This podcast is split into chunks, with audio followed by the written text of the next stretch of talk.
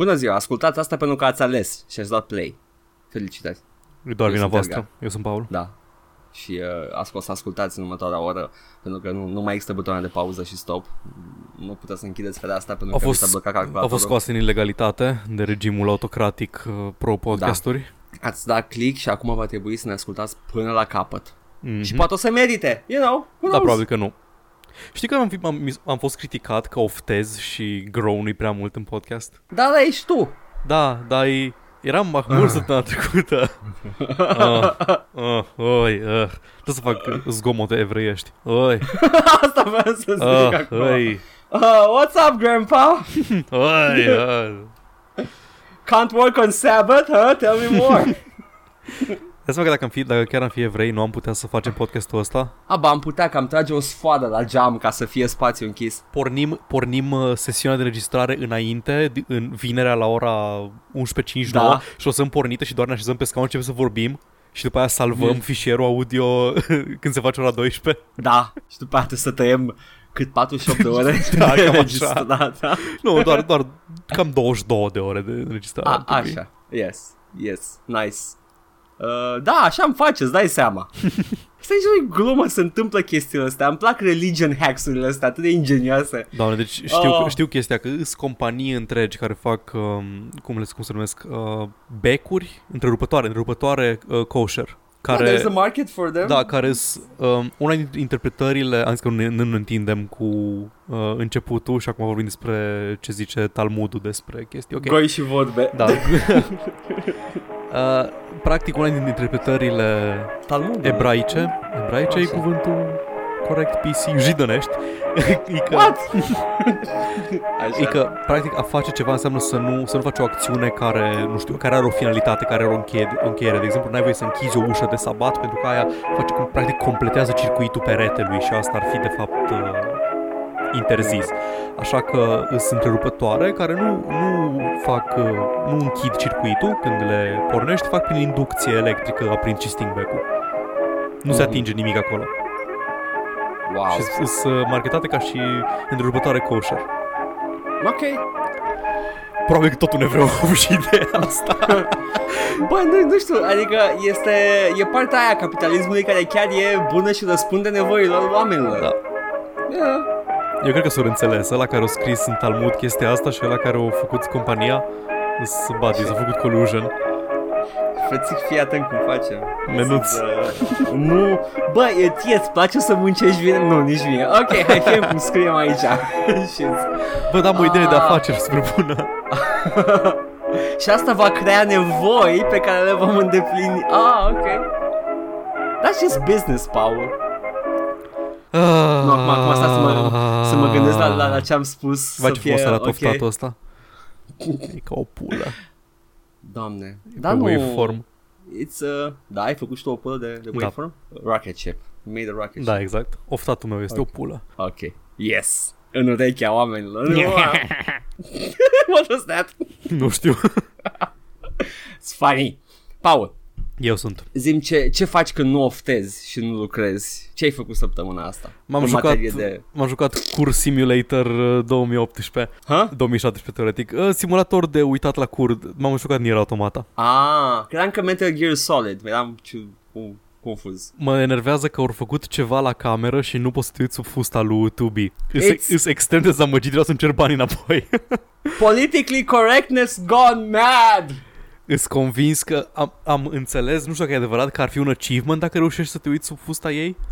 Aș crede și eu dacă nu mai poți acum. Și, oh my god, Yoko Taro e like un geniu, I guess, psihopat în același timp, că nu mă las să mă uit la curul ăla pe care l-am modelat cu foarte mare atenție, adică she thick. She thick Yoko in all the right places. E un savant pervers. Da. Savant în sensul ăla de... Da, savant. Nu, științifico-fantastic. Vreau să te întreb dacă ai jucat Nier-ul original sau vreunul din jocurile din seria Drakengard, că am înțeles că face parte din seria Drakengard. Oh my god, da, și eu am auzit chestia asta. Nu, n-am jucat niciun Drakengard și primul Nier doar știam scandalul și faptul că în vest e un bărbat și în Japonia e un bărbat androgin. Așa, voiam să știu pentru că n-am niciun fel de background să ofer referitor la serie, la etosul ei și mai departe. Bun, hai să vorbesc un pic despre Nier Automata. Ieri noapte am terminat primul playthrough. Poate știți deja, e genul de joc care trebuie să joci de vreo 3 sau 4 ori și fiecare playthrough e diferit, pentru că așa e făcut jocul. Contentul nu se termină, e cam o treime de content un playthrough sau ceva de genul. Uh-huh. Am început deja al doilea playthrough, dar n-am avansat, că înțeleg cum poate să fie diferit, nu vreau să dau niciun fel de spoiler, înțeleg ce o să fie diferit la el, în același timp mi s-a dat de înțeles că o să fie și foarte multe chestii similare și poate o să iau o pauză de la Nier și o să joc altceva ca să nu fiu burned out pe el. Ok. Eu credeam că jocul ăsta o să fie, nu știu, un joc de acțiune liniar, cu, mă rog, cutscene-uri, storytelling, whatever, și durează cam 3-4 ore un playthrough și după aia le iei de la cap și joci de 3-4 ori. Am 18 ore primul playthrough, pentru că jocul ăsta e, în primul rând, aveam cumva formulat un sumar al lui Nier Automata. Îi Bayonetta, care bate roboți din Machinarium și totul este regizat de Miyazaki. Și dacă vă întrebați care Miyazaki, Hayao Miyazaki de la Studio Ghibli sau Hidetaka Miyazaki de la From Software, ambii concomitent. Jocul ăsta sare de la action post-apocaliptic la whimsy cu personaje colorate, după aceea se duce în depresie și chestii ruine și mai departe. E foarte, foarte fain tonal. Atmosfera e foarte mișto. Jocul nu arată cine știe ce.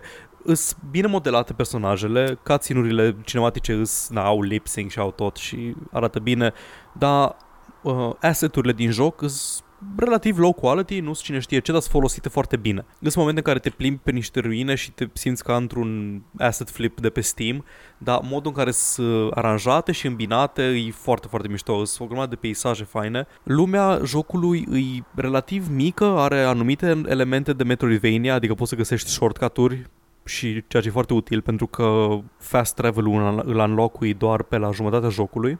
Mhm. Și tot trebuie să revii în zonele în care ai fost înainte, dar e ceva nou pe acolo sau așa mai departe. Îs side quest-uri în el. Asta e o chestie. Mă așteptam să fie un action game liniar straightforward. E cel mai japonez joc pe care l-am jucat vreodată. Ai un meniu imens în care poți să configurezi absolut tot ce vrei. Ai itemuri și ai skill-uri și poți să echipezi skill-uri și poți să echipezi o grămadă de arme și să le faci level la arme și să vinzi chestii și ai consumabile ca într-un JRPG și o grămadă de chestii de gestionat. Toate skill-urile îs chips. Ai chips pe care le bagi ca să-ți booste anumite statistici și toate elementele de HUD sunt chipuri. Deci dacă vrei poți să-ți scoți toate elementele de HUD din joc ca să-ți faci loc pentru alte skill-uri. Wow! Așa e și balansa jocul. Da. Și dacă vrei poți să-ți scoți inclusiv chipul de OS care îți aduce unul dintre finaluri. Jocul are, nu știu, 20-30 de finaluri, dar majoritatea sunt joke endings, sunt din alea în care se termină cumva jocul că ai plecat dintr-o zonă abandonând misiunea și scrollează foarte repede crediturile pe ecran și îți dă un ending și ți salvează pe save slot că ai înlocuit ending-ul respectiv. Deci e și un pic de Stanley Parable. Da, exact. Nice. Ca și echilibru îl joc pe normal, nu îl joc pe hard sau pe very hard, pentru că pe very hard toate chestiile te one-shot-uie. E foarte ușor să dodge chestii, dar holy shit, nu pot să joc fără să mă lovească nimic niciodată. E absurd. Și pe very hard, asta e pe very hard și pe hard mi se pare că chestiile te one-two shot-uie și pe normal poți să iei cam 5-6 lovituri înainte să mori. Ok, reasonable. Combat-ul e fain, e fluid, se mișcă foarte bine. Am întâlnit un singur bug până acum. Sunt frame rate snags, dar foarte rare. Singurul bug pe care l-am întâlnit e un aparent foarte des întâlnit. Dacă te duci în full screen cu jocul, ai un border negru în jurul ecranului, destul de gros, câțiva centimetri. Dar am găsit un community fix pentru asta și merge perfect. Yay, funny! Deci, momentan, am jucat doar partea care îl face pe Nier Automata un joc straightforward, cap-coadă. N-am jucat partea care îl face un joc, wow, uite ce chestii interesante face cu medium-ul și mai departe. E un joc de acțiune bun, e un joc, un RPG-ish, action RPG bun. Dacă vă plac jocurile japoneze, jocul ăsta, cum am zis, e foarte japonez. E un JRPG real-time cu combat de a la Platinum, în principiu. Deci tot inventory management-ul și astea îs JRPG through and through. Nier Automata e de Clover făcut? Nu, cred că e făcut de Platinum și distribuit de Square Enix. Mhm. Nu cred că e Clover. Da, Platinum Games. Da, e bun. Mi-a plăcut muzica. Muzica e absolut incredibilă. Toată coloana sonoră, toate temele în anumite zone, sau anumite teme și coreografia. Cinematografia, I guess, scenelor de luptă și boss fight-urilor e absolut superbă. E intense as fuck. E anime, e Neon Genesis Evangelion, e ce vrei tu. Avem un alt game director japonez care se crede regizor. Da, exact. Nu, pentru că Yoko Taro, din câte văd, se joacă foarte mult cu mediumul, cu jocul, cu partea de joc. Deci și cutscene-urile nu sunt deloc extensive. Cutscene-urile scurte, nu e nicio chestie incredibilă, nu te exagerează. Da. Exagerează asta Hideo Kojima cu cutscene-urile, dar și el se joacă cu mediu. Mm-hmm. Da, pe deci are chestia cu Psycho Mantis de te punea să-ți scoți din priză controllerul. Da, e bun. Jocul e bun și abia aștept să văd ce-l face excelent. Încă o chestie care o face, se joacă cu camera foarte mult și cu perspectiva. Adică îs momente în care camera panuie în așa fel încât joci un side-scroller. Pentru perioade lungi de timp joci un side-scroller. Îs momente în care joci un bullet hell a la Tyrion sau Ikaruga, pentru cine știe the Japanese shit. Yeah. Și da, e bun, e fain, îmi place, o să revin cu impresii după ce termin și al doilea și respectiv al treilea playthrough. Am zis că al treilea playthrough e complet diferit de primele două, dar o să văd. Deci, dragi ascultători, săptămâna viitoare ne vom asculta pe Paul cum plânge. Da, exact. Din câte știu eu și am mai auzit despre Nier Automata. Da, pare. Băi, da, coloana sonoră e wow. Deci o să-mi iau soundtrack-ul probabil dacă îl găsesc separat. Oh my god, Yoko Taro ți-a dat check in the mail, huh? Aha. God damn it, și eu am zis că vreau să joc. Also, mi-am pus fundiță, am găsit o fundiță albastră și mi-am pus-o în păr și arăt super pretty. Foarte frumos. Zici că asset-urile nu sunt atât de bine făcute sau detaliate, dar god damn those ties. Asset-urile de environment. Pentru că Tubi e făcută in loving detail, vreau să spun. Și da, peisajul 15.000 de poligoane, personajul jucabil 100.000 de poligoane. Cam acolo, cam așa, da, exact. Și majoritatea in the crotch area. Nu există niciun motiv, niciun story reason să fie îmbrăcat așa, absolut deloc. Nu cred că spoil nimic, e de la începutul jocului. Premisa e că niște extraterestri au trimis niște mașinării care arată ca niște roboței adorabili din mașinarium să cucerească pământul, anul 5700 whatever, pământul e absolut abandonat, oamenii sunt toți pe lună și au creat o divizie de androizi care să se lupte cu mașinăriile și să reia înapoi pământul. Și ăla care a designuit mașinăriile probabil că era un pervers și a făcut waifu din toate, pentru că toate sunt îmbrăcate sumar și toate sunt bunoace anime cu precădere tubi. Nu-s și băieței? Ba, și băieței, dar toți... Nu știu dacă e spoiler ce zic acum. Asta nu cred că se vede. E shonen-ish, așa. Da. Villainii respectiv is the bishiest of bishies. Știi ce e un bishi? Bishuni, nu? Bishuni, cred că e termenul.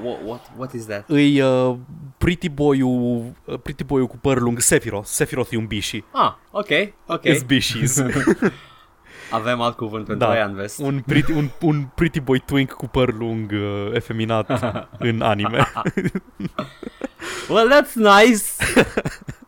Da, atât am avut eu despre Nier Automata. E fain, o să-l mai joc. Poate nu pentru săptămâna viitoare, dar o să văd cum stau și cât de repetitiv e al doilea playthrough. N-ar trebui să fie, că primele sunt... Știi ce cred? Side quest-urile mi-au luat majoritatea timpului în primul playthrough. Dacă side quest-urile pe care le-am terminat deja nu se repetă, atunci o să-l termin probabil. Ok, nice. Tu? Poate mai găsești un ending secret. Eu am fost... I kept it real săptămâna asta și m-am uitat mai mult la filme decât la jocuri. Dar m-am jucat și o să spun despre ce m-am jucat, nu ce am văzut. Am jucat Mental Omega. Am vrut de mult să-l joc, să-i dau atenție și să mă uit exact cam ce presupune modul ăsta, conversie totală de Red Alert 2. Și este superb. N-am auzit niciodată de el, deci te rog. De aproape 5 ani deja câștigă Mod of the Year la Mod Database. Okay. Și e destul de vechi, e unul din modurile The Command & Conquer Mods. Adaugă o facțiune nouă, niște businessmen super tehnologizați care au tot felul de cyborg și mechas și unități interesante, adaugă unități noi pentru toate celelalte facțiuni, regândește sistemul de facțiuni, îl face să semene mai mult cu ăla din Tiberian Wars, Tiberian Twilight. Ăsta e pentru Red Alert 3? Pentru 2, ok.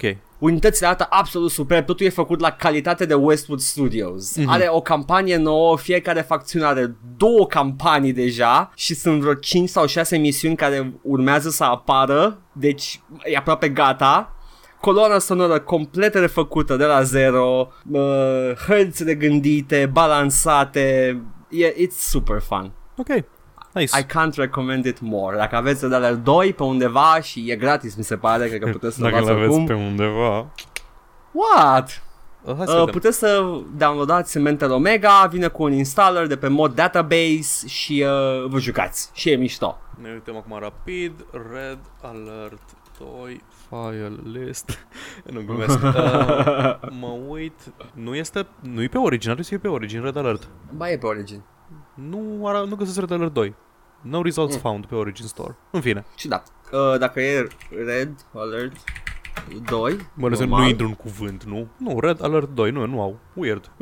Play Red Alert 2 online, Command and Conquer Net for free. And this looks. Deci este Red Alert 3, dar 2 nu este pe Origin.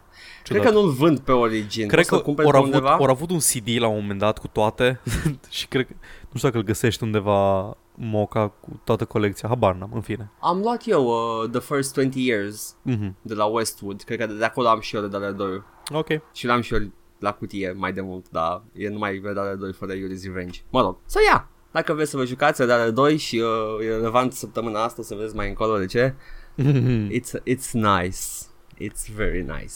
Atât. Super. Nu știu, trebuie să descriu unitățile în parte. Da, te rog. Nu am ce să mai zic. Încă 20 de minute. Ok, e ceva frumos de tot. Mai țineți minte că Yuri avea OZN-urile alea? Paul, poate tu nu? Te-ai jucat mult Yuri's Revenge? Nu, n-am jucat mult Yuri's Revenge, dar, nu știu, aștepți de la mine răspuns sau aștepți de la oamenii care ascultă miercuri să-ți răspundă? Sunt sigur că oamenii știu de OZN-urile alea. Okay. Ei, acum ai și un super mega OZN de 3000 credite pe care poți să-l chemi și nu poți să faci mai multe, e o unitate unică și se mișcă foarte lent și dă cu lasere prin toate părțile și dacă pui multe OZN-uri mici pe lângă el, se mișcă toate așa frumos, simultan și arată exact ca Independence Day și e foarte distractiv. Ok. I had fun in it. Plus că mi-e place foarte mult să bat calculatorul, să-l cripple him și după aia să mă joc pe hartă. Ah, ok, știu, și mi-e place foarte mult chestia asta. Am jucat un joc de Stellaris în care tot ce am făcut, toți vecinii mei i-am îngrădit în, cu granițele mele, să nu se poate expanda și după aia whatever, m-am jucat singur. Yep, I love doing that. Eu afară când eram mic și mă jucam cu copiii, le dupeam picioarele și după aia te jucai singur. Mi-am dat gol. De ce nu apel poarta? Ponk. În cap. De ce nu apel poarta? N-ai picioare. Oh, there we go. Yes. E foarte distractiv. Yeah, cam atât a fost.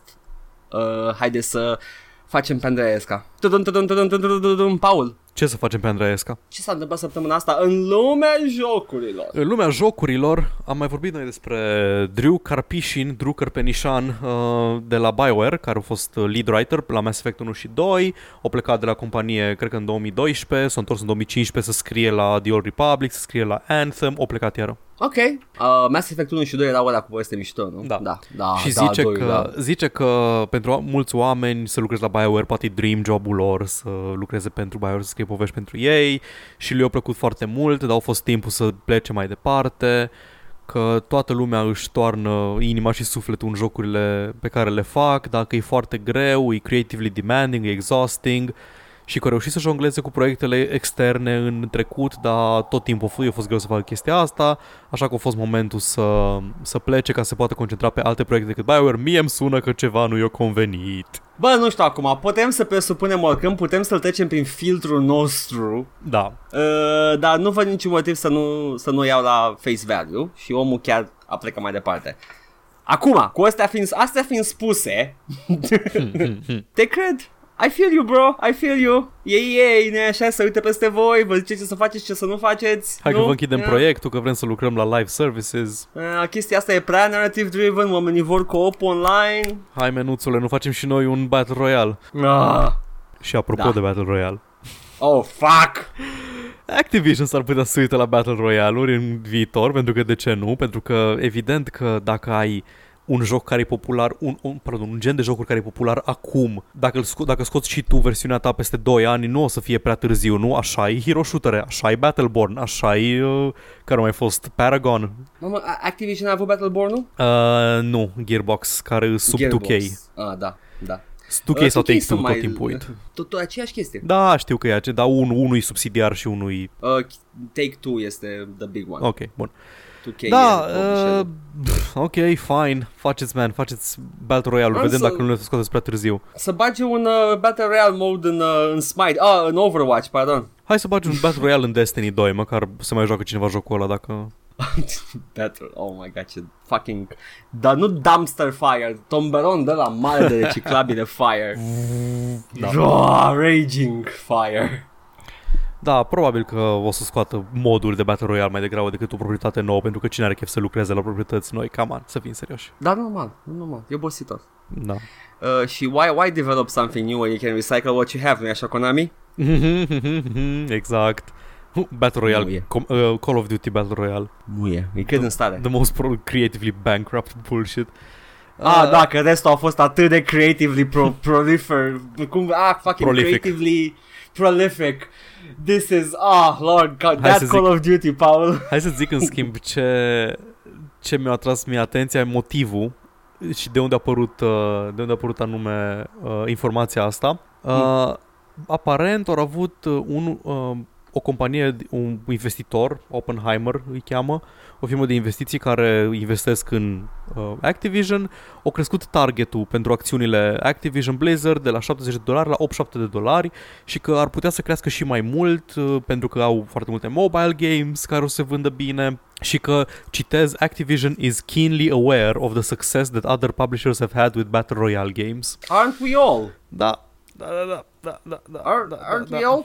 Activision Blizzard, ActiBlizzard. De ce nu vă schimbați numele în ActiBlizzard Bitcoin? Să vă crească iar stop. Da, am oftat iară. Scuză-mă, știi cine ești. Ethereum. Da. Acti-Ethereum Blizzard. Acti-Blockchain Blizzard. Yeah, whatever. Acti-Blockchain, Blockchainizard. .com. Da. .com, da. .com bubble reference, da. Oricum, crește stocul la 500.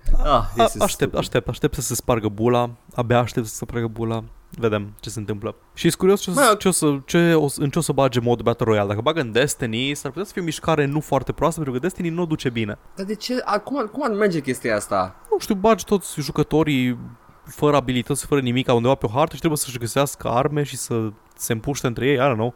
Exact ca PUBG.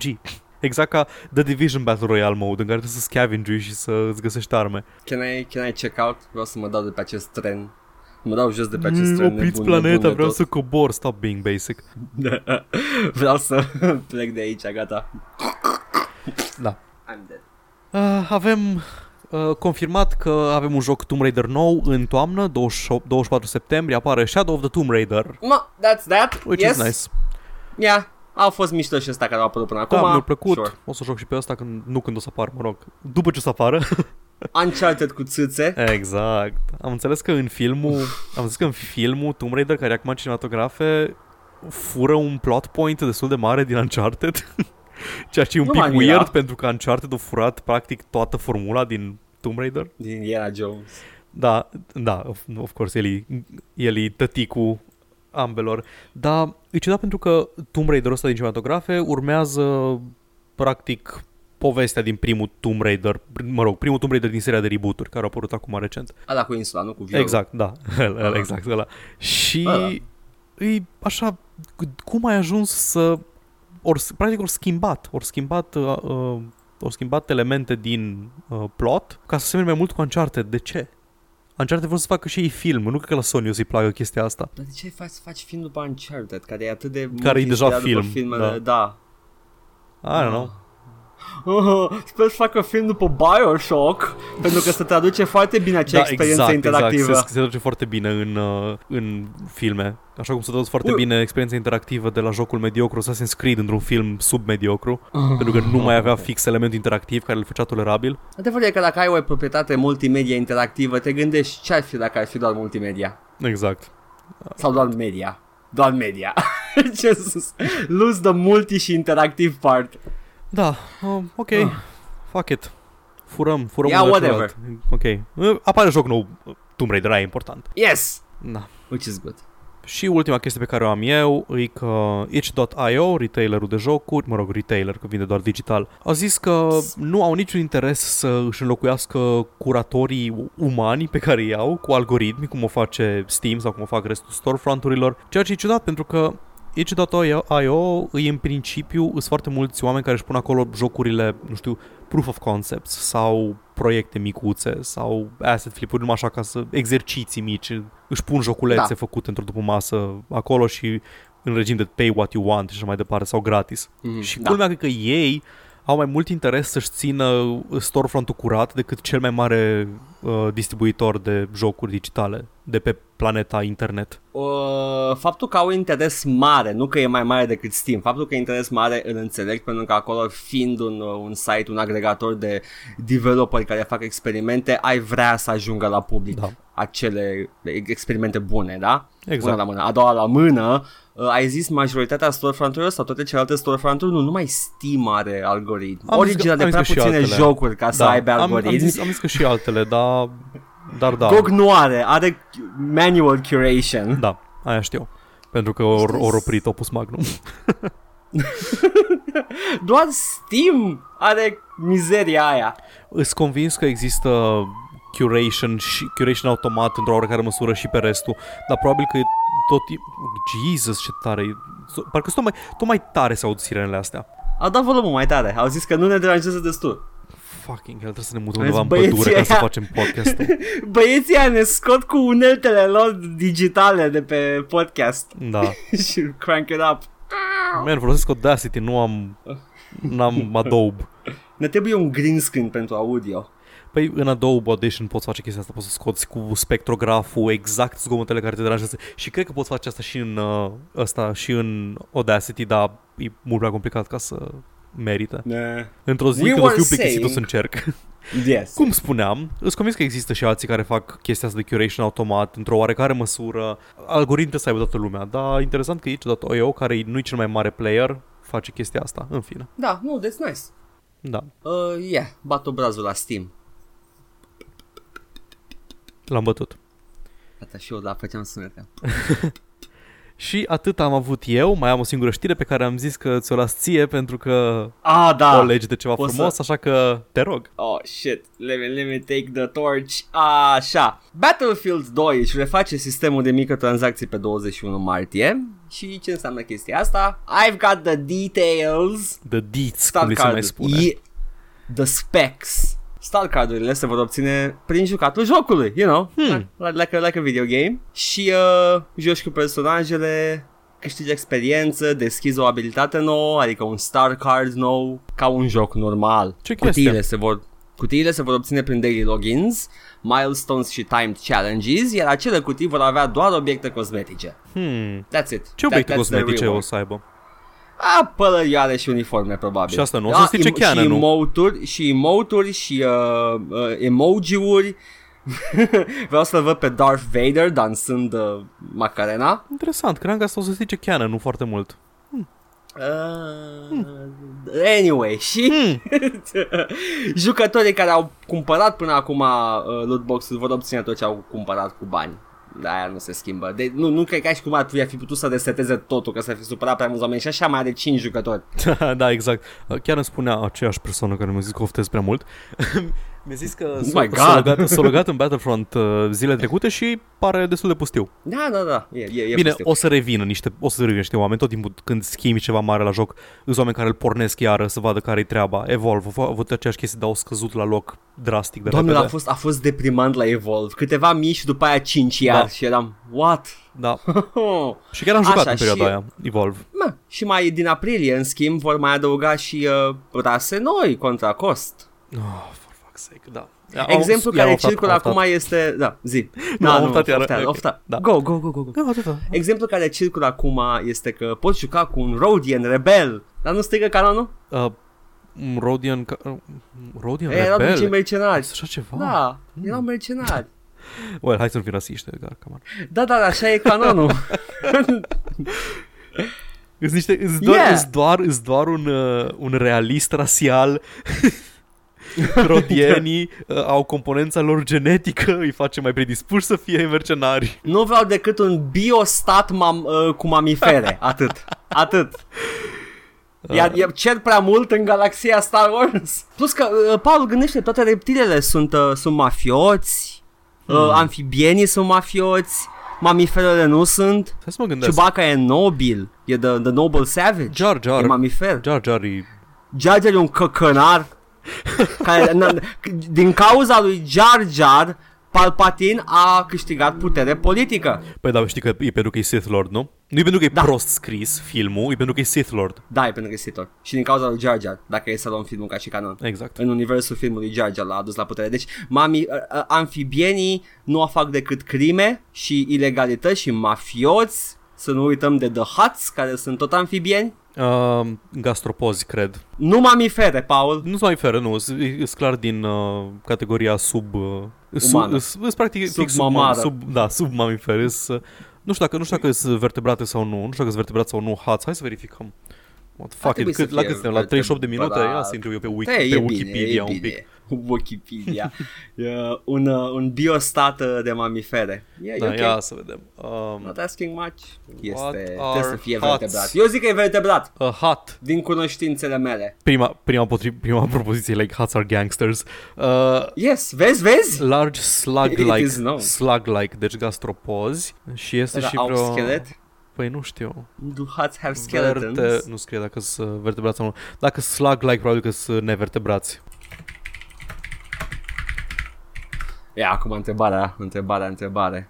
Ce have no skeleton. Au? Ok, bun. They have no skeleton. There we go. De pe Wikipedia. Nice. So yeah.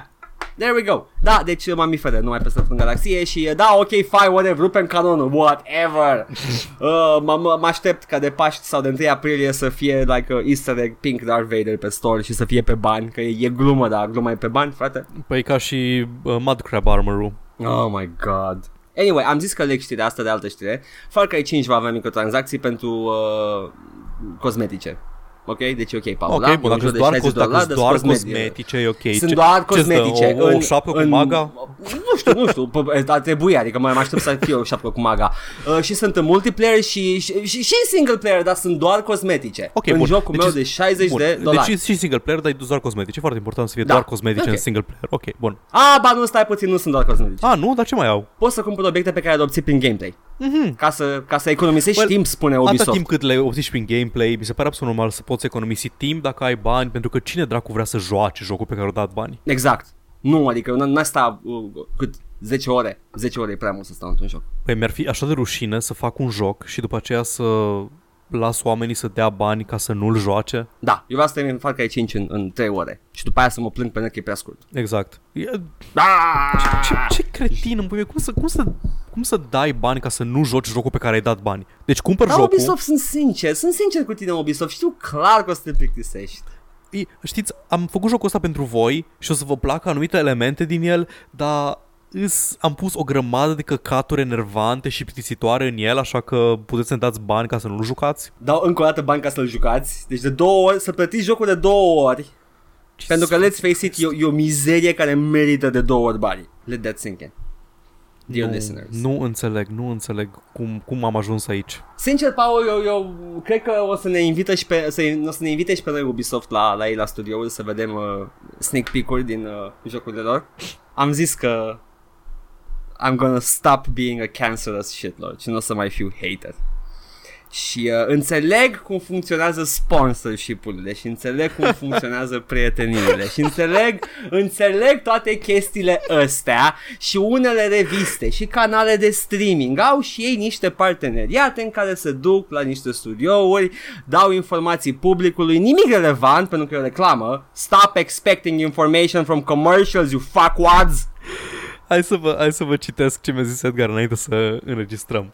Am zis că am foarte puține știri astăzi și eu zic că și el, dar, zice, dar am chestii dureroase. O să am un moment de sinceritate și durere on air, frowny face, pentru că am decis să nu mai fiu un hater canceros.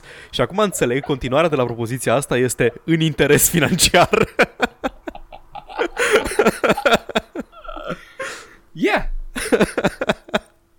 Am decis să mă gândesc foarte mult la cine sunt ca persoană și să schimb în bine ceea ce sunt ca să fac banul, man! Nu. Dar... I'm just Josh in you, Josh. mă gândeam așa că... Chiar mi-am pus întrebarea. De ce mă supără pe mine atât de mult că văd pe nivelul 2 un teaser la o chestie care n-are nicio relevanță și e clar reclamă? Și am ajuns la concluzia că e mostly dezamăgire. Măi, și cam majoritatea haterilor ăstora provin dintr-un sentiment de dezamăgire mai mult sau mai puțin. Nu e că sunt eu îmi dau laba la faptul că scriu tâmpenii pe internet la oameni. Deci, fuck yes! Vreau să zic că te înțeleg perfect și eu urăsc foarte mult comercialismul și urăsc foarte mult reclamele în general. Am o ură viscerală pentru reclame și pentru industria de advertising. Dar îs conștient că unii oameni chiar le apreciază, unora chiar le place să se uite la trailere, la promoții, la anunțuri, la teasere, la chestii. Eu când văd teaser de 3 secunde, nu știu ce film, fuck that, lasă-mă în pace. Și mă uit la trailer și o să-mi spoiluie jumătate de film trailerul ăsta dacă mă uit la el și nu o să mă pot bucura de film și o să știu că apare Hulk în Thor Ragnarok și de ce dracu mă uit la Thor Ragnarok și mă duc la Thor Ragnarok și arată, și acum trebuie să te bați cu campionul nostru. E Hulk, știu că e Hulk, am văzut trailerul, e Hulk. The big reveal, it's the Hulk, știu. A fost un moment atât de frumos dacă nu știa, exact. Da, sunt oameni care nu doar că apreciază, le place la nebunie să uită la trailere și la chestii și să se hype-uie. Da, mă, dar și sunt și oameni care nu sunt deloc supărați că sunt microtransacții single player și multiplayer în Far Cry 5. Da, exact. Sunt oameni care apreciază că sunt microtransacții în jocuri. Fuck it, ok. Dacă vă judecăm. Tu... Ah, da, vă judecăm. N-am niciun pic de respect pentru voi, să fie înțeles. Deci... Vă înțeleg perfect, vă respect dreptul, dar vă judec. Așa, da. Dar vă judec și vă desconsider ca persoane. Deci da, eu o să anunț acum pe cale oficială că nu o să mai comentez nimic. Asta e viața, gata, sunt publicuri diferite. Ce vreau să spun este că voi ăștia care ne ascultați aici suntem, noi suntem comuniști împuțiți. Nu neapărat, doar un moș foarte ursuz, deși am doar 30 de ani. Și urăsc copii și muzica lor trap. Poate capitalismul nu e atât de bun. Poate capitalismul are anumite probleme. Nu zic să-l dărâmăm. Nu-mi place foarte mult capitalismul, dar capitalism plus. Îmi place capitalismul, nu-mi place că CEO-ul Intel și-a vândut acțiunile din cauza bug-ului care mi-a încetinit mie viteza la procesor. Și el a făcut milioane de dolari și mie mi-a scăzut viteza la procesor. Și el nu e în închisoare cumva. Mie nu-mi place când când corporațiile mari fac lobby-uri politice ca să schimbe legi. Mie nu-mi place când corporațiile mari creează monopoluri în casă cu motivul de a practic de a face chestii anti-consumer, ca să nu mai fie nevoie să își îmbunătățească serviciile. Iar mie nu-mi place când războaiele sunt ținute artificial în viață ca să vândă arme. De globaliști!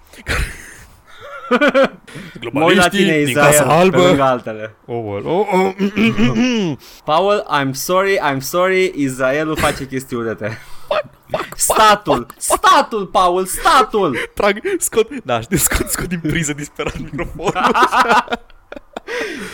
Fuck, ne-a auzit, gata, acum o să avem doi fani și o să avem blocat tot doi fani de care unul e low-key antisemit. Nu, muie, pleacă de aici, noi nu suntem antisemiți. Ce ciudat este să-ți fie asociat statul cu identitatea cu religie, de...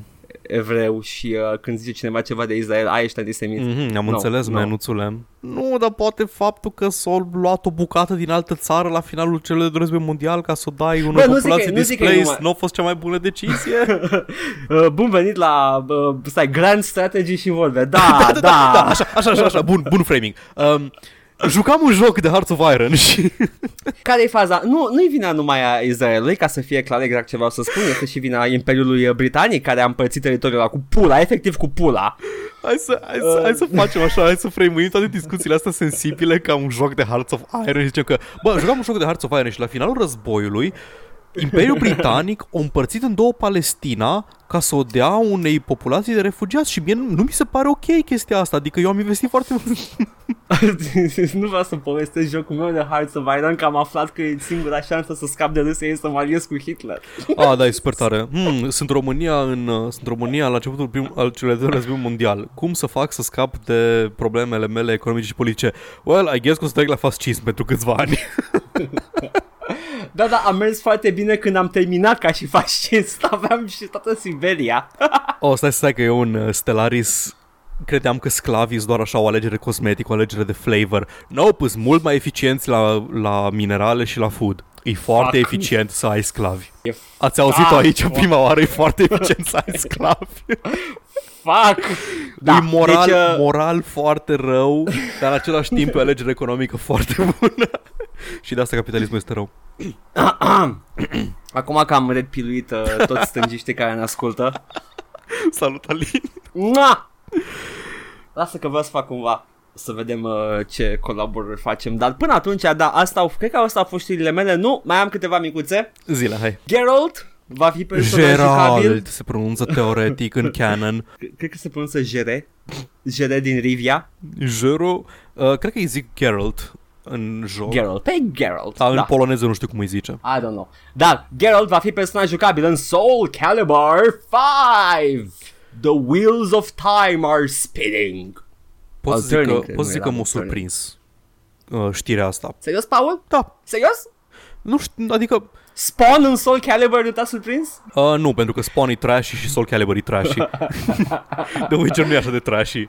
Yoda și Vader în Soul Calibur? Come on. Adică era o eră pre-reboot-uri, era o eră post-prequel-uri. Star Wars nu era la cel mai înalt punct al lui. Înțeleg ce spui și tu.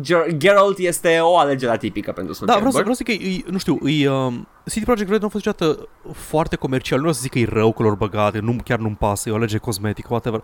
Ideea e că sunt foarte serioși cu arta lor, cu continuitatea lor, chiar investesc mult timp în world building-ul lor și mai departe. Nu-i ca Star Wars, care poți să cumperi lamă de ras Star Wars de la Carrefour și kit și baterii Star Wars. Nu afectează absolut deloc, doar mi s-a părut ciudat tot. Să-l văd. E ciudat. O alegere atipică. Dar știi ce care e faza pentru mine? Cel puțin a fost selling point când am auzit asta. Oricum era selling point când am auzit că Soul Calibur... când vine pe PC, da, acolo te bazi, nu? Da, acolo și are lui Kier Moran. Nice. Oricum, când am auzit că vine pe PC Soul Calibur 6, eram like, oh yeah, please. Ori fost Soul Calibur pe PC? Nu. Niciunul? Nu. Ah, super. Vin foarte multe fighting games pe PC în ultima vreme, am observat. Mă bucur. Soul Calibur e printre preferatele mele pe consolă. Adică noi pe PC ce aveam high profile? Aveam Mortal Kombat și Street Fighter și așa și Guilty Gear. Combat, BlazBlue, Skullgirls. Da, astea nu-s neapărat release-uri constante, din când în când mai apare câte unul. Zic din francize din astea ongoing. Care joacă la EVO? Da, să zicem. Ai Street Fighter și... Guilty Gear, BlazBlue, Mortal Kombat-ul care se pare că 10-le și acum competitiv. Cred că avem un Tekken? Avem Tekken, Avem și Street Fighter vs. Tekken pe PC. Așa, avem Injustice-uri, avem... Da, hai că avem Dragon Ball, Naruto-urile. Da.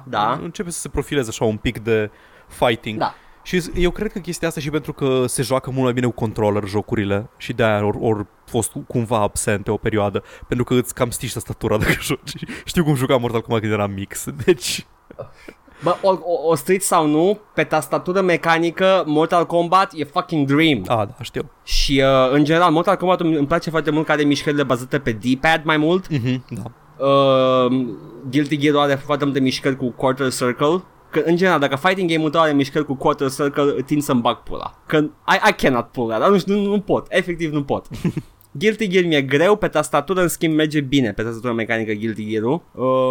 Tekken-ul, mai bine pe controller, că ai și mișcarea aia în 3D. Dar acum Soul Calibur, oh my god, fucking Voldo. Nu prea știu personajul. Am jucat. Voldo ăla care se mișcă pe jos ca o râmă. Ah, ok, am jucat like 1 sau 2 Soul Calibur-uri. Are costum de Gimp, era cu fața acoperită și cu gag, ball gag. Știi ce-mi place mie foarte mult la Soul Calibur? Și la Tekken, că e mult mai puțin dependent de a ști combo-urile, adică special move-urile.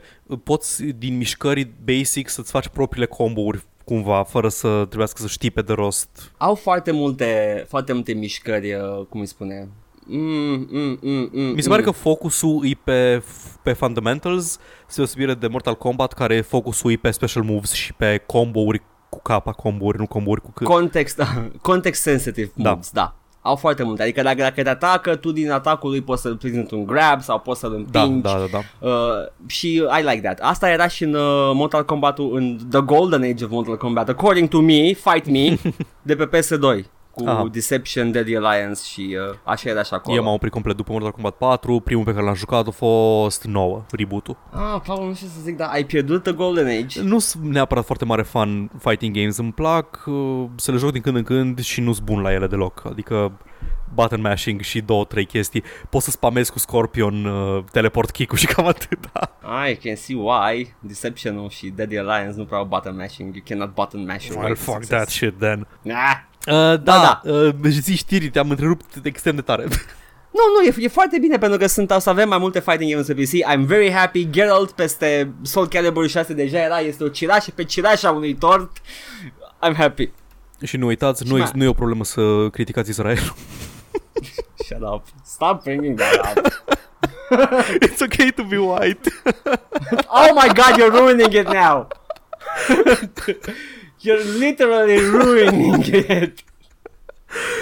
Hai mă să scoți și noi un ban de la reacționari ca toate podcasturile de gaming care se respectă.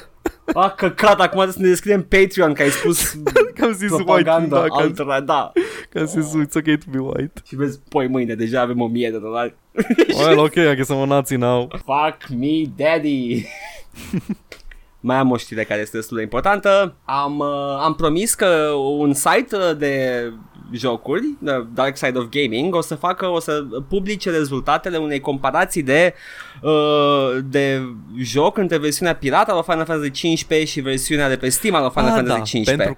Pentru că era prima oară când aveam din greșeală versiunea fără de nuvo deloc, nu de nuvo cracuit, fără de nuvo. Și care au fost rezultatele? Nu știu cum să zic, Paul, dar apa e udă. Da, și vântul bate, focul arde și un joc fără de nuvo merge mai bine decât un joc cu de nuvo. Ai și procentaje, ai cifre? Da, am cifre. Te rog. Versiunea de Steam a avut nevoie pe un sistem destul de cărnos, da? Very beefy system, un i7 4930K. Overclock la 4,2 GHz, 8 GB de RAM și un Nvidia 980 Ti, da? Pe un Windows 10 64 de biți. Ambele testate pe același sistem, pe un hard disk drive, nu solid state. Deci SSD, da.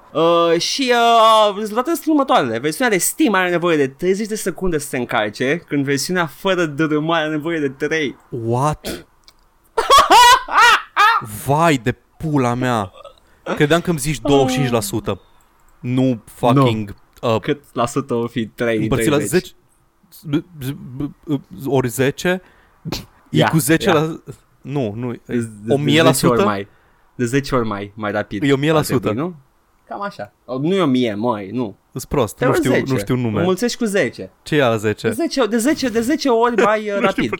M-aș da să fie cu X mai mic. 10 times faster. It's easy. 10 times faster. Fără DRM. Nu-i 10 times faster. Ok. Da, nu-i 10%. Da. 10 times, which is a lot more. Yeah, cred. I don't know. Nu, man, 10 e 1000%. E 1000%? Asta înseamnă 1000%? I don't know percentages. Nu, stai, 100% e dublu. Cu 100% mai rapid e dublu, deci 900%, I guess. Ok, fine. Nu, vorbesc prostii. Cineva să mă corecteze, oricum o să o faceți. Cineva să mă corecteze în comentarii. Ziceți-mi matematica, Milene. Nu e ca și cum am terminat la profil real și lucrez ca și lucrez în tech, în STEM. Acum poți să citesc de pe articol direct, da? Ok, o să fie în engleză, dar o să le luăm la rând. The in-game maps also load faster in the pirated version, 58 de secunde versus 1 minut și 40 de secunde. Ai, dublu, vai. Băi, dar e absurd. Cât de des se fac loading-urile astea? Mi se pare foarte mult să aștepți un minut după o chestie. La fiecare zonă. Nu cred că sunt și zone mari. Cum merge pe console chestia asta? Consolele au harduri și mai proaste. Da, n-are de nu. Păi da, dar tot e, în fine, ok. Cred că consolele se bucură de versiunea fără DRM complet, aproape, decât ce ai pe disc, ca să detecteze. Dacă și fără DRM îți durează un minut, aproape. E ok. Oh, nu. Vă spun că ai destul content în fiecare zonă, dacă probabil că nu faci tranzițiile foarte des, ceea ce e ok, dar oricum, e multișor. The Steam version also suffers from additional stuttering. While we did notice several minor stutters on the pirated version, things were a lot worse on the Steam version. Yeah? Și se uite și la usage și are niște cifre pe aici, e clar mult mai folosită versiunea necesită mult mai mult procesorul versiunea nepiratată. Ok. Performance. Initial test la 720p pe highest settings, da? Au fost promițătoare pe versiunea de Steam și performance was identical in these two versions when we disabled the two...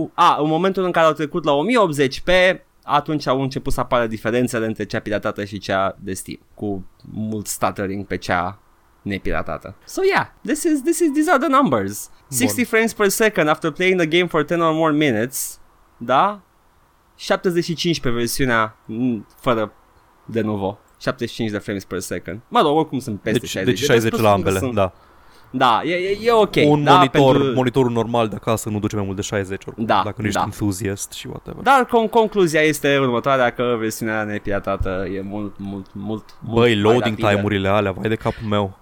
Loading time-urile și inițierea și jocului și și stuttering-ul mult mai excesiv pe versiunea cu DRM. Sunt chestii care bine, dacă frame rate-ul merge în medie la 60 de frames per second, stuttering-ul te afectează load time-urile. Și plus că sistemul pe care l-au testat e cam kind of closer to what I have, mai puțin procesor. Mm-hmm. Deși cred că eu ar trebui să primesc cizma în coaie, că am procesorul mai vechi, am un i5.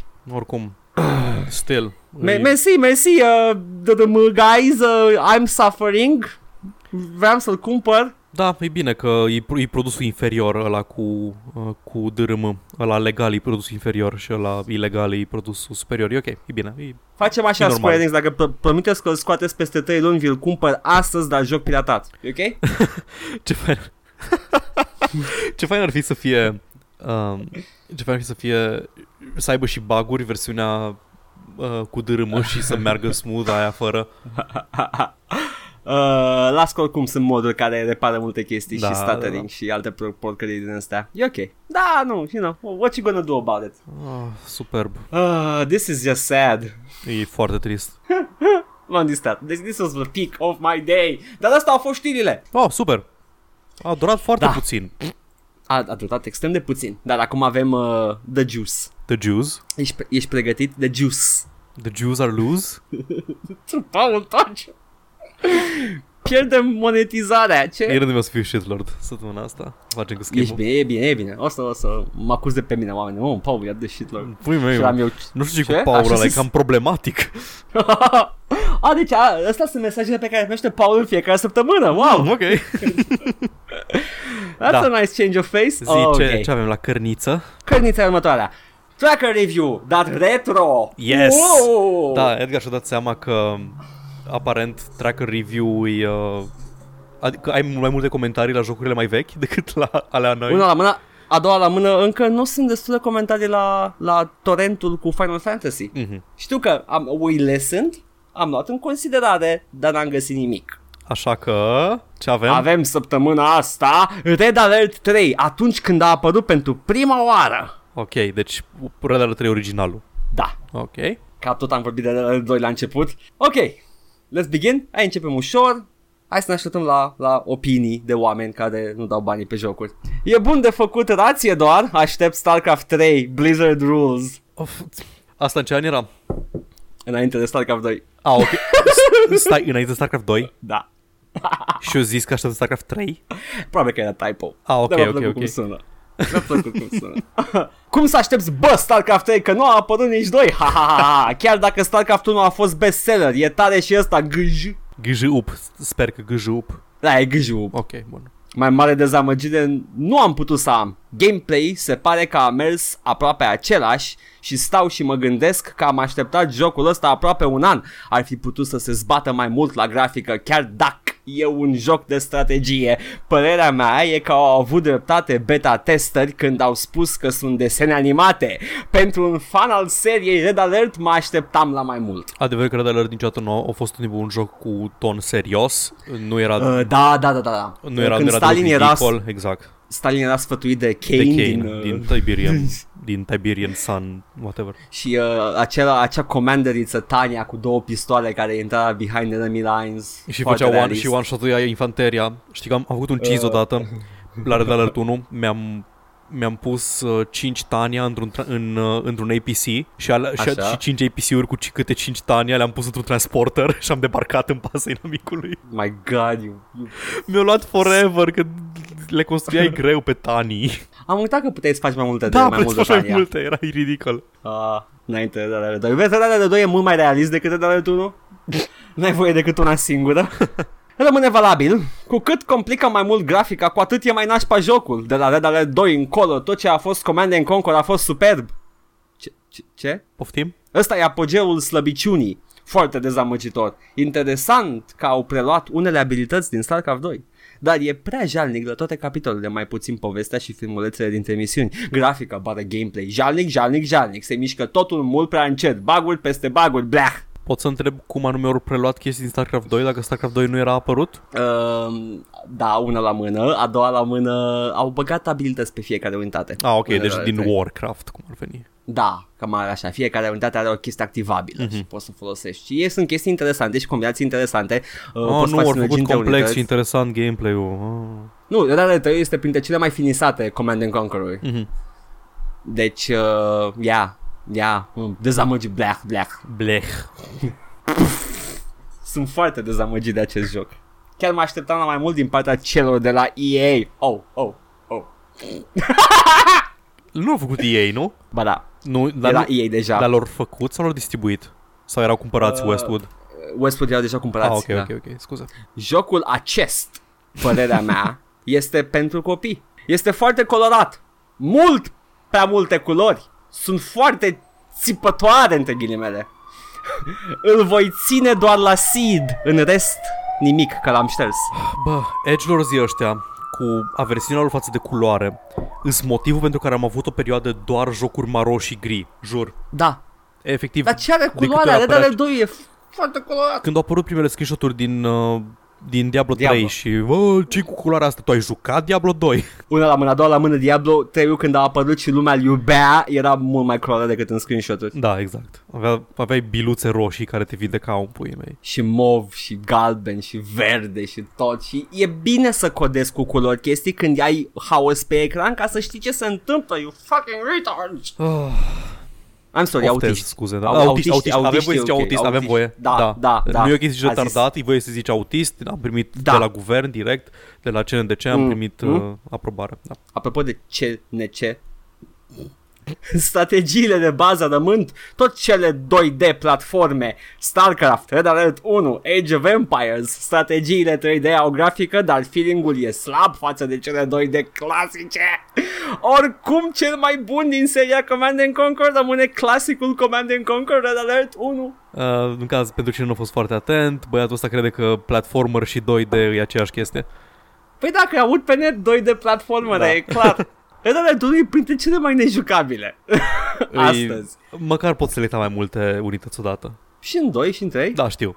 Dar în perioada aia era încă relativ nouă chestia asta, cu selecta mai multe unități. De fapt, nu. Stai puțin că chestia asta cu selectatul unităților a fost mult înainte de Warcraft 1. Singurele chestii care îți limitau selecția erau alea la Blizzard.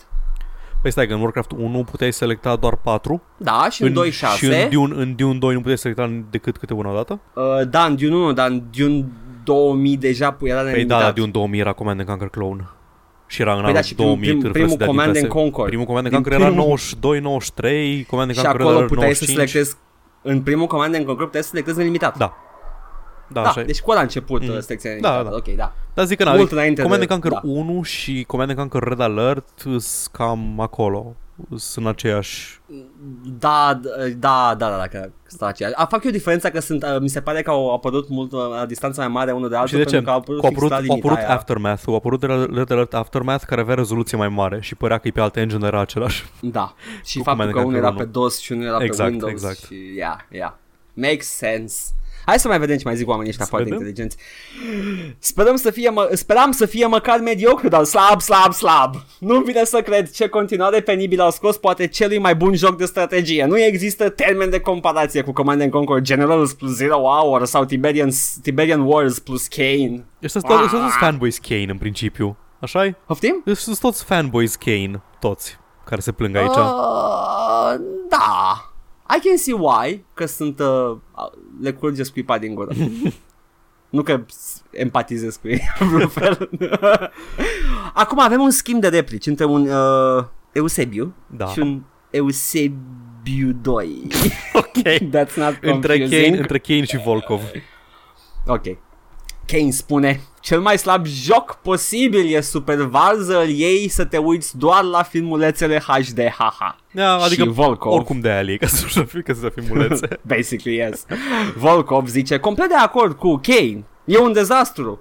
O insultă la adresa universului Command & Conquer. Mai bine luau dracu motorul grafic din Tiberian Wars. L-au luat. Și schimbau unitățile. Asta au făcut. Povestea e jenantă. Se întorc în timp doi bufoni ruși îmbrăcați parcă din cutia de jucării și îl căsăpesc pe Einstein. Copie ieftină după Red Alert 1, în care se întorceau americanii să-l căsăpească pe Hitler. Se întorcea Einstein să-l căsăpească. Nu poți să copiezi din propria ta proprietate, nu? După care, când se întorc în timpul lor, îi atacă samurai japonezi cu katane de laser și roboți, cam ca cei din Power Rangers. Grafica e un dezastru. Asta e un punct negativ, da? Samurai, roboți, e partea negativă. Ok, bun. Fucking negativ. Grafica e un dezastru și nici nu e optimizată. Bă, da, merge foarte bine. Unitățile îs stupide, foarte interesante și distractiv de folosit pe câmpul de luptă. Și interfața e parcă din celelalte. Păi e aceeași serie. What? Ăștia sunt oamenii care se plâng când un joc nu schimbă suficient de multe între serii, dar când a apărut Heroes 4 s-a dat cu gurul de pământ că au stricat seria. Nu-l recomand. Una la mână e același motor grafic, a doua la mână, how dare they make the gameplay more interesting? How dare they? N-am un răspuns relevant la asta, e pur și simplu tot all-around cretin. Trebuie să-ți pui centura de siguranță să bear with it. Jocul e penibil și nu are legătură cu grafica sau stilul cartoonish. Problema e cu viteza jocului. Oh, we have a hot take here, Paul. Eu nu sunt ca ceilalți proști de aici. Da. Sunt un prost complet diferit. Eu beau asbest. Red Alert 2 te ținea în scaun și nu te plictiseai oricât de mult îl jucai. Red Alert 3 îl poți șterge după 2-3 skirmish-uri. Decolurile la filme sunt penibile. Parcă sunt făcute din carton. Probabil că sunt. Unitățile copiate din alte jocuri, bară filme. L-au omorât pe Yuri în Red Alert 2 ca să-l înlocuiască cu Transformers, săbii laser și școlărițe cu puteri paranormale. Mai bine îl înviau pe Yuri și nu se făceau de râs cu facțiunea asta penibilă și puteau măcar de data asta să facă un story la campanie care să nu aibă legătură cu Einstein, spre deosebire de toate celelalte. Băi, cine sunt oamenii ăștia de pe internet care sunt complet atipici în sensul că zic că samurai roboți sunt răi și școlărițe cu superputeri iară nu e ok?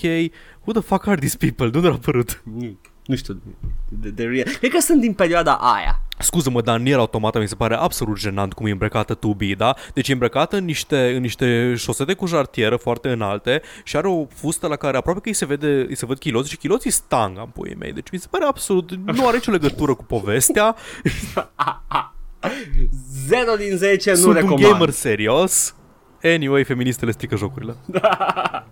Super tare jocul, dar grafica e cam slabă. E cea mai bună. Era efectiv o îmbunătățire net superior față de restul. Am jucat foarte puțin Red Alert 3, dar mi-a plăcut grafica. Adică e, nu știu, e 3D-ul ăla destul de fain făcut. Am jucat unul cu ceva mechas și căcaturi. Da, cu japonezii. Așa, cu japonezii. Și grafica e clară, înțelegi ce se întâmplă pe ecran, fiecare lucru este codat cu culori, vioaie, să înțelegi ce se întâmplă când ai 70 de unități cu 70 de unități se bat între ele. Prea colorat. Nu e ok deloc. Nu mi-au plăcut și nu-mi plac celelalte jocuri de la Reddit, dar ăsta este frate geamăn cu StarCraft 2. Dar StarCraft 2 e mai bun. Îl iau, că are aproape aceeași grafică și interfață, dar asta îmi merge și StarCraft 2. Dacă ăsta merge și StarCraft 2. StarCraft 2 încă nu a apărut, în paranteză. Am zis eu, am notat ca să se înțeleagă. Deci ăsta îl ia că se gândește să testeze dacă o să meargă StarCraft 2. Da, și o exprimă foarte, foarte bine. Deci, basically, he's a simple man. He sees StarCraft 2, he gets StarCraft 2. Uite, un critic care a încercat jocul înainte să-l critice, Paul. Ok, hai să vedem. Am jucat câteva meciuri de skirmish. Ba parcă după câteva meciuri ai văzut tot ce e de văzut în joc. Nu știu ce. Am încercat să-mi dau seama dacă citesc corect. Nu, adică nu știu la ce te aștepți. Ce vrei să-ți arate jocul după câteva skirmish-uri? Nu știu, Paul. O campanie cu filmulețe foarte, foarte mișto pe care o poți juca, nu doar să intri în două skirmish-uri și după aia să zici că ai văzut tot. Adică nu înțeleg, ăsta nu e joc din ăla în care joci câteva minute, acesta e doar un căcat, stai, e o întreagă chestie aici, oh my god, e Undertale, vai câte mecanici ascunse, e Doki Doki Red Alert Club. Da, a jucat aia. Școlărițe cu superputeri. Ia, Dumbboy. Frate, tu crezi că un joc stă numai în grafică? Ăsta este cealaltă, The Other Side of the Coin. Da. Ce înțelegi tu prin jocuri bune? Grafică și doar atât?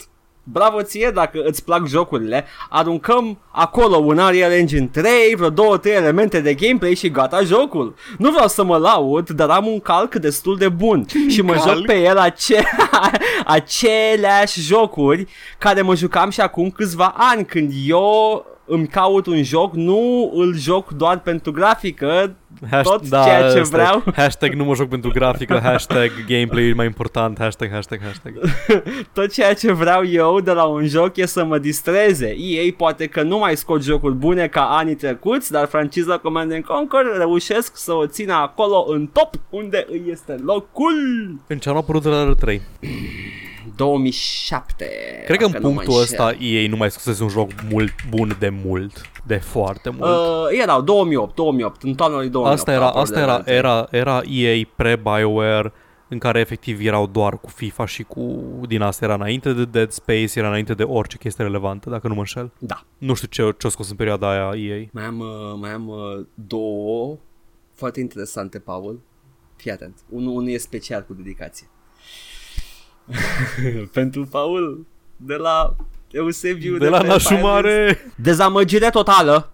Au transformat un joc de strategie celebru într-o cacearma.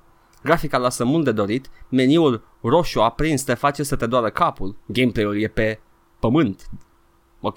La fel și AI-ul. Ok. Ce? Păcat. Mă așteptam la un blockbuster, nu la o tentativă de joc. După 20 de minute de joc l-am șters. Chiar nu merită să-ți bați capul după un meci, meci de skirmish. Bun, ăștia sunt oamenii care ori jucat Red Alert în perioada în care circula undeva pe un CD la cineva și toată lumea jucare de alert și au avut impresia că au fost mult mai mainstream decât au fost de fapt, că au fost blockbuster seria Command & Conquer. Nu au fost de nișă. Întotdeauna au fost de nișă RTS-urile. Da. În afară, cu excepția lui StarCraft, care chiar au fost blockbuster, cred că niciun RTS ever nu se poate încadra ca blockbuster. Din perioada aia cel puțin. AOE, păi nu, ca asta e și chestia. AOE a fost foarte răspândit. Dar tot așa, la fel. Cercuri de entuziasts. Da. StarCraft a reușit să iasă din bula de RTS players. Că venea cu un space opera destul de distractiv, cu... Da. Și a încercat și Red Alert-ul de la Command & Conquer 1 chiar, dar s-a îmbunătățit de-abia pe la Red Alert 2 cu secvențele alea cu cinematicele B-movie, alea cu decorul parcă de carton. It was on purpose, you guys. Chiar era carton, e ok. Trebuia să arate ca un B-movie. Dar da, da, nu, au tot încercat să devină mai mainstream, până când au scos și Red Alert 3, care într-adevăr este mult mai mainstream decât toată seria și este chiar mult mai bine făcută. Who the thunk? Grafica asta e cartoonish, nou realistică. Ok, nou realistică? Vrei grafică realistică? Uită-te la Dawn of War 2. Stai, Dawn of War 2? No, da. No. Da. Apăruse Dawn of War 2 atunci? Cred că da. Dawn of War 2... Ba, e posibil, 2008-ish pe atunci. Da. Da, ok, deci Dawn of War 2 e realist. Da, sure, adică era cu Chainswords, Space Marines, tiranizi, era realist totul. Nu mai ofta, Edgar. Paul, nu că mai avem timp, că mai am și Bioshock 1. Hai să băgăm, ai multe comentarii la Bioshock 1. Mai puțin decât Hai să trecem rapid prin ele. Hai, Bioshock 1, da? Ok, ăsta atunci a apăruse, lumea nu știa ce a lovit, Bioshock 1. A fost un șoc, dacă if you will, te rog, da. Jocul ăsta are 9.9 din 10 de la mână. E pur și simplu prea tare și e nominalizat la jocul anului alături de Halo 3 și Gears of War.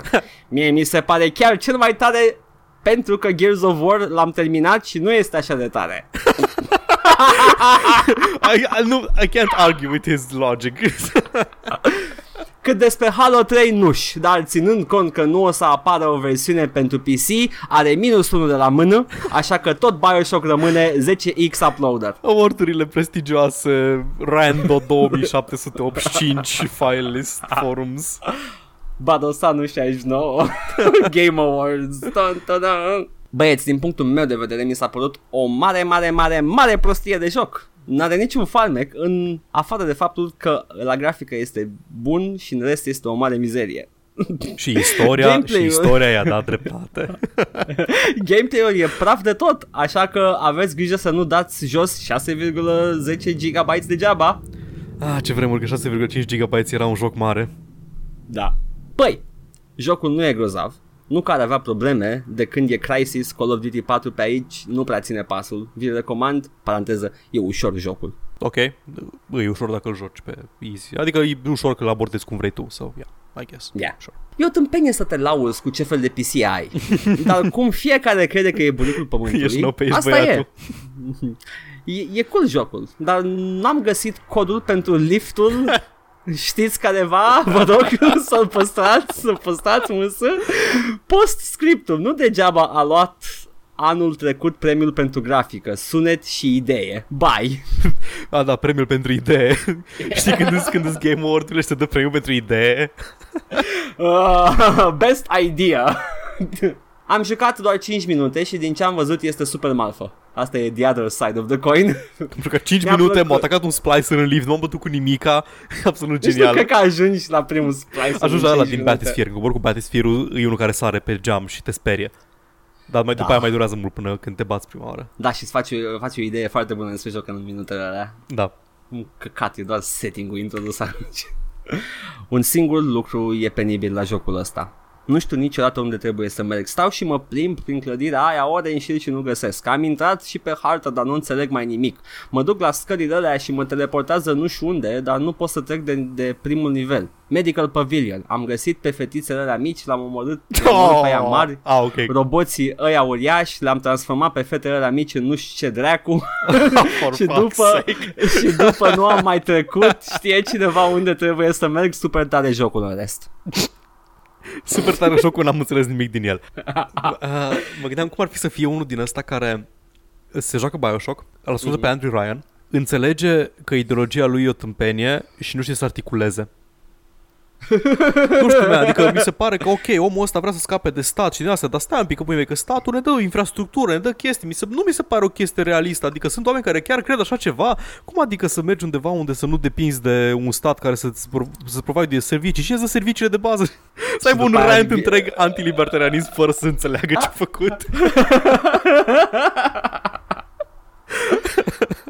Mai știi, poate că ăsta a fost comentariile de până atunci. În halul ăla nu știu să articuleze ce vor să spună, încât să spun că bă, e cam o prostie jocul. Bă, e o prostie, adică nu înțeleg nimic din ideologia lui Andrew Ryan ăla, mi se pare absolut cretin. O mică greșeală, jocul nu este first person shooter, este horror action și credeți-mă, jocul este super.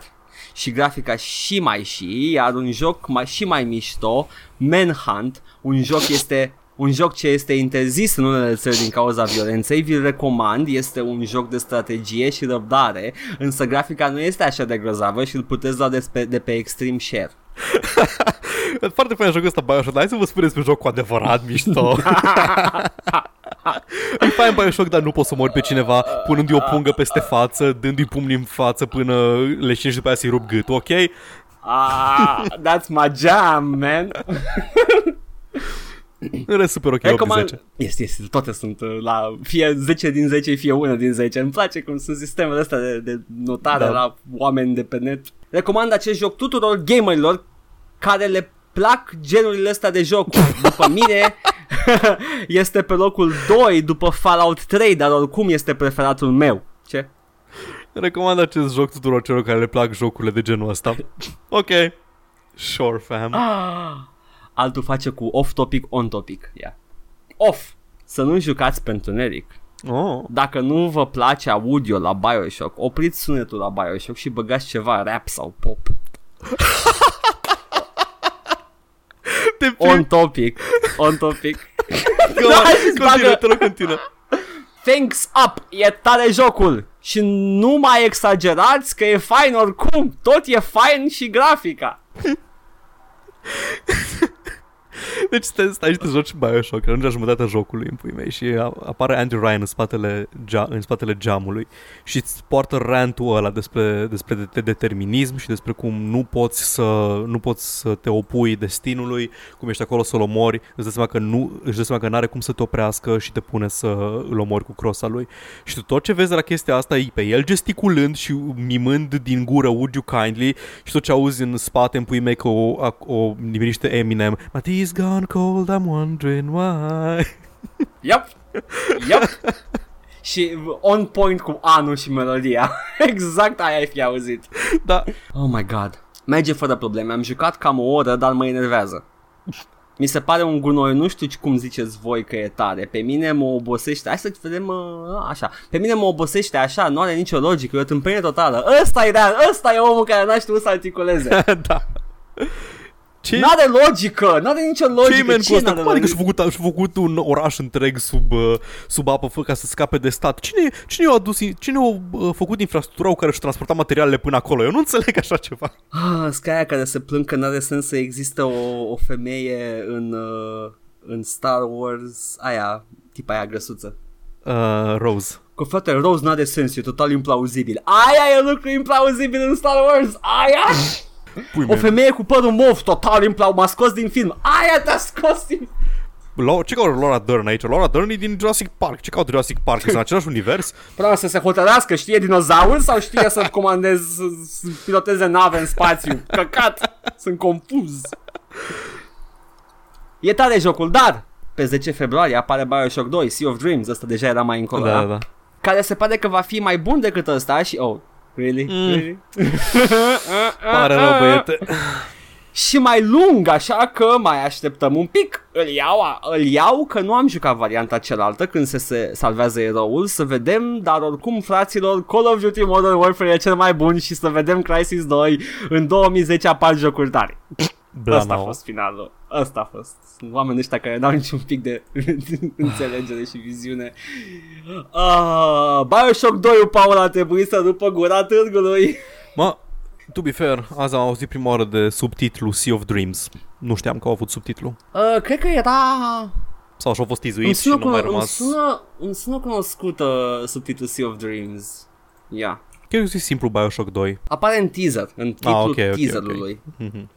Deci e titlul teaserului, nu e titlul jocului, am înțeles. Da. So yeah, there we go.